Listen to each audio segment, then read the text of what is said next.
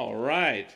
Tonight we're talking about First Peter. We've been in First Peter for a while. We're almost done with First Peter. That makes some of you probably really happy, and some of you probably have been here every week and don't know that we're in First Peter. So, however it goes, tonight we are close to the end of that book and talking about the importance of being alert. And I want you to remember kind of the context of how of what Peter is talking about here.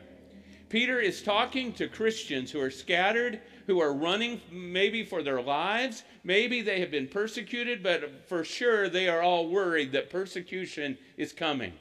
And you can kind of maybe imagine that a little bit of what their lives were like. It wasn't like they would say, you know, I think maybe we're going to have a big service on Sunday morning because it's Father's Day. And so we'll go on Father's Day to worship service, and then we'll go back at evening and have another service. Life is not like that in the first century. It's not like that for them, as particularly in the situation that they're in. They're scattered. They are wor- worried about tomorrow and what's going to happen. And what Peter is trying to get them to do all throughout that letter is stay together and stay faithful to God because the days are scary and the days are rough.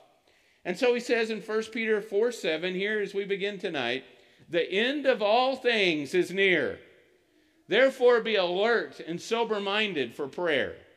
Now, probably what he's talking about here is the end of time. I mean, it probably seems like that where he says all things.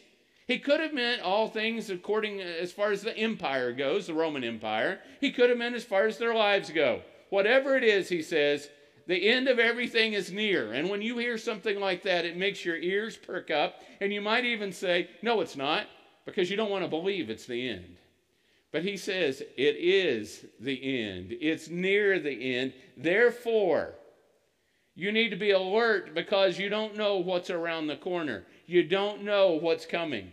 Be sober minded for prayer.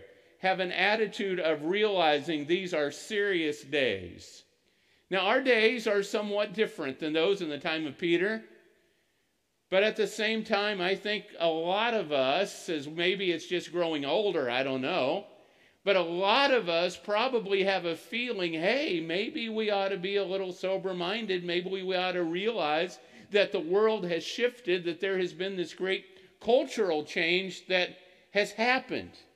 Back when I was in college and I was studying all those books and all as a Bible major, and we would read about these great shifts, and they would tell us that it was the biggest cultural shift that had happened in a thousand years, and we were in the middle of it. And I can remember we would all laugh and say, you know, they don't know what they're talking about. The books don't know what they're talking about. The experts don't know what they're talking about. None of that is happening because it didn't feel like it was happening in my little piece of the world. Now, years later, I realized, you know what? It's happening. Like it or not, it's happening. Churches are shifting and changing. Things that we thought would always be are not always now. It is different. You might like it more, you might like it less, but the fact is, the world is in an incredible shift right now in nearly every nation of the world. And so sometimes when he says here, the end is near, so therefore you need to be ready. You need to be alert and realize that things are different. You need to be faithful to God. You need to be sober minded. However, sometimes we can be hypnotized by the world.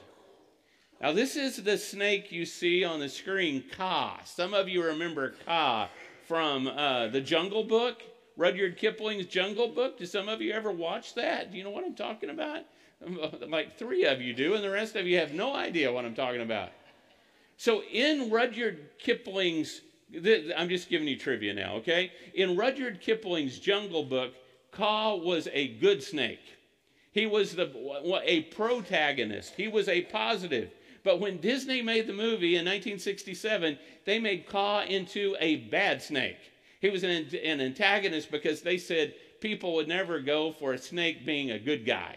So they made him into a bad guy. Let me tell you the Disney version of what he would do. Kaa somehow, with the, he's a 30 foot long snake, and somehow Kaa would get you in the eyes, and he would hypnotize you into whatever he wanted. Do you know what I'm talking about today and feeling that way with sin? What do they tell us? Uh, there was a book years ago, and it all makes sense. It's basically it's, it's, it's money, sex, and power are the three things that, for the most part, hypnotize people.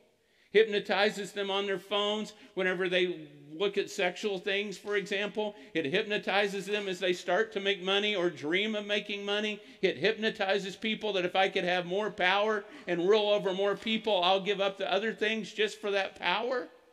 That there are people that deal with this, and those aren't just people that are outside on the street on a Sunday evening, but those are people who even sit in the pews on Sunday night or stand next to the podium on a Sunday night. We all sometimes get hypnotized by those things. And what he calls us to, what Peter calls us to through the Holy Spirit, is do not be hypnotized by the world but instead be alert and sober minded and realize we live in end times. We live in difficult times, end times, times that are different. He reminds us that worldliness is not our friend. As much as worldliness is all around us, it is not our friend. Those three things I mentioned, there is nothing wrong in and of any of them until all at once they end up in another category and they're used in improper ways and they're used to hurt people or they're used outside of what God has called us to, then all of those things become wrong things. Worldliness does not make us closer to God, but it does make us closer to the world. And so sometimes we think, well, you know, I, I need to be around people who are worldly, right? Because Jesus was with the sinners, right? But remember, when Jesus was with sinners, he always had a mission to bring them out of the sin and into his kingdom. That's the difference. If I'm there to help bring them out of the kingdom and remember my purpose, then maybe that's a good thing, but that's often not. So, how do we live in the last days? How do we live? The last days started 2,000 years ago, and so we may literally be in the last days, but we may have another two or three or 10,000 years to go or whatever God decides. But how do you live when you know it's the last days? Do you change the way you live? Maybe some of us should, and maybe some of us don't have anything to change because we're already living every day like it's our last. But my guess is we would all change a few things. So Peter says in 1 Peter chapter 4 and verses 8 and 9, above all, maintain constant love for one another since love covers a multitude of sins. Be hospitable to one another without complaining. Now, I want you to remember again where we are, the setting we're in. These are Christians who are on the run. These are Christians who are scattered. These are Christians who everything is not just wonderful, but it is even more important than before that they be united. It's always important, but especially when you're under pressure, and especially whenever the world is trying to pull you apart. Remain constant in your love for one another. And love is going to cover a multitude of sins. Do you hear what he's saying here? How important this is. Have you ever noticed in a relationship, maybe a husband and wife, or maybe with your kids, or whatever it may be, that sometimes in life, that there is, you have a problem going on, and then there are stressors from the outside that are coming at you? Do you know what I'm talking about? And you have to remember. I told you this story last week about, about sciatic pain that I have, and it's getting better, okay? So it's getting better. But let me tell you, sometimes it hurts, and I'm not the friendliest person in the world because there is something coming from the outside.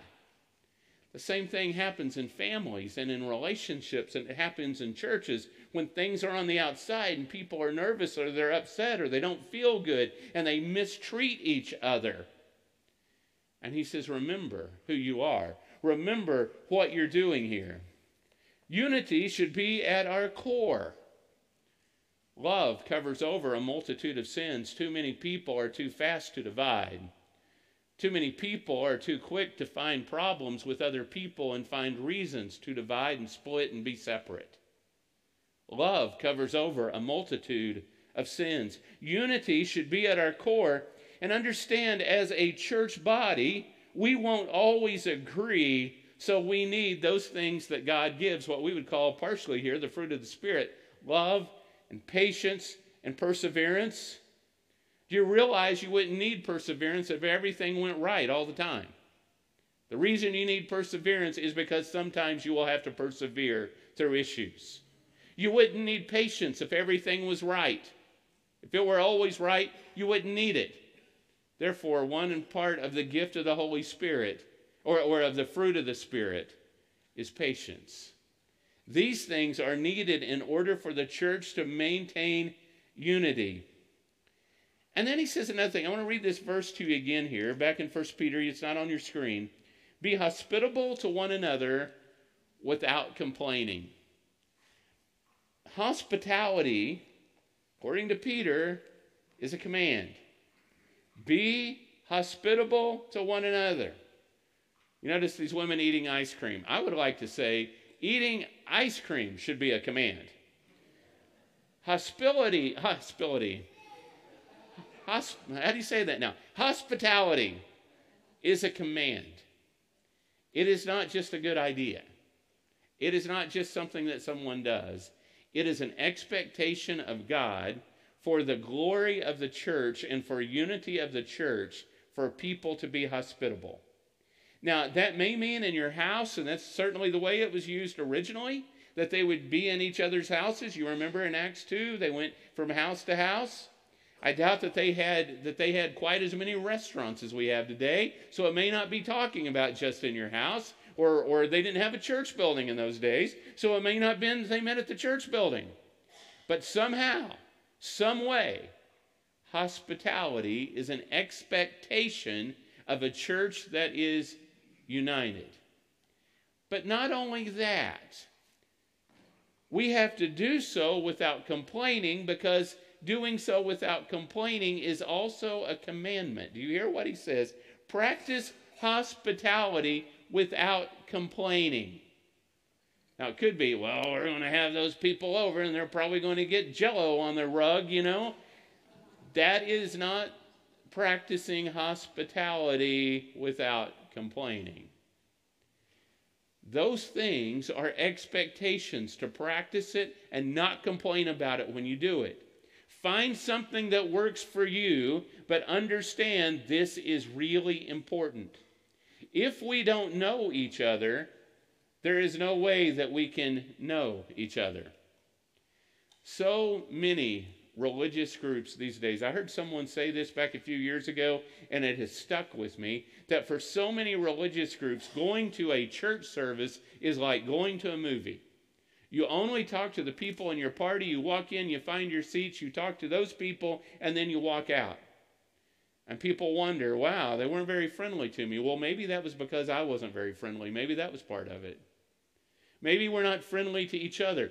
Practicing hospitality is supposed to be what the church is that we know each other, we talk to each other, we spend time with each other. Those things are keys. Then he goes on in 1 Peter chapter 4 and verses 10 and 11 just as each one has received a gift, use it to serve others as good stewards of the varied grace of God. If anyone speaks, let it be as one who speaks God's words. If anyone serves, let it be from the strength that God provides, so that God may be glorified through Jesus Christ in everything. To him be the glory and the power forever and ever. Amen. Now, I want you to see that verse when he says, If anyone speaks, let it be as one who speaks God's words. That's not that I ought to go around and say, Excuse me, you need to stop doing that because when I speak, it's like God speaking. That's not what it means, right? But what it does mean that the things that I speak should be godly and should be based on Scripture and based on morality and based on what is good. I should not be known as one that is a gossip or one that is known for cutting other people down, but instead for one that does what is good. So basically, in this passage, what he is saying throughout the book, and then particularly in this passage tonight, stay focused in word or deed. Probably I should have put stay focused in word and deed, but in word or deed, as the song used to say, that we stay focused on God and His Word. We honor God. We never forget that it's about God.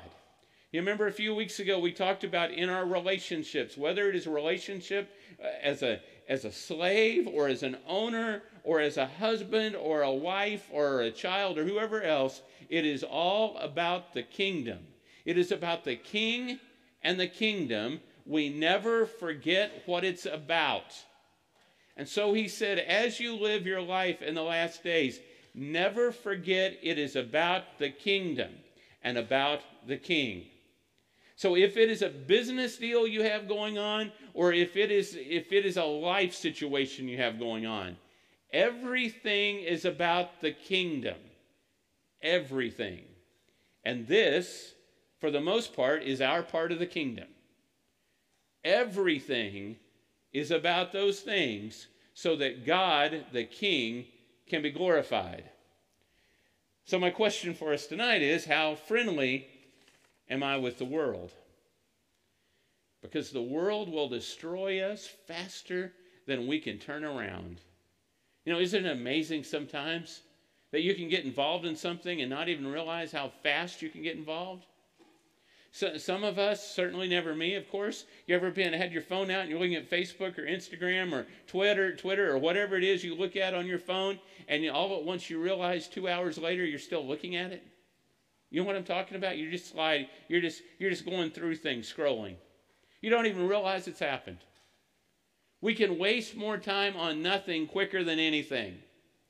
And how many times do people think this is just a small business venture I'm going into and it swallows them up? How many times do people think, oh, this isn't important, whatever sexually it is, or whatever kind of power it is, or whatever those other categories are, and think this isn't anything, and before they know it, they have come, come they have become completely enveloped in those things, and worldliness has destroyed us. And we stop and look and think, how did that happen? Well, tonight, what I pray is, is that we all recommit to follow God and to put God first. And if you need to be baptized into Christ tonight or you need prayers tonight, we want to help you. Come as we stand and sing.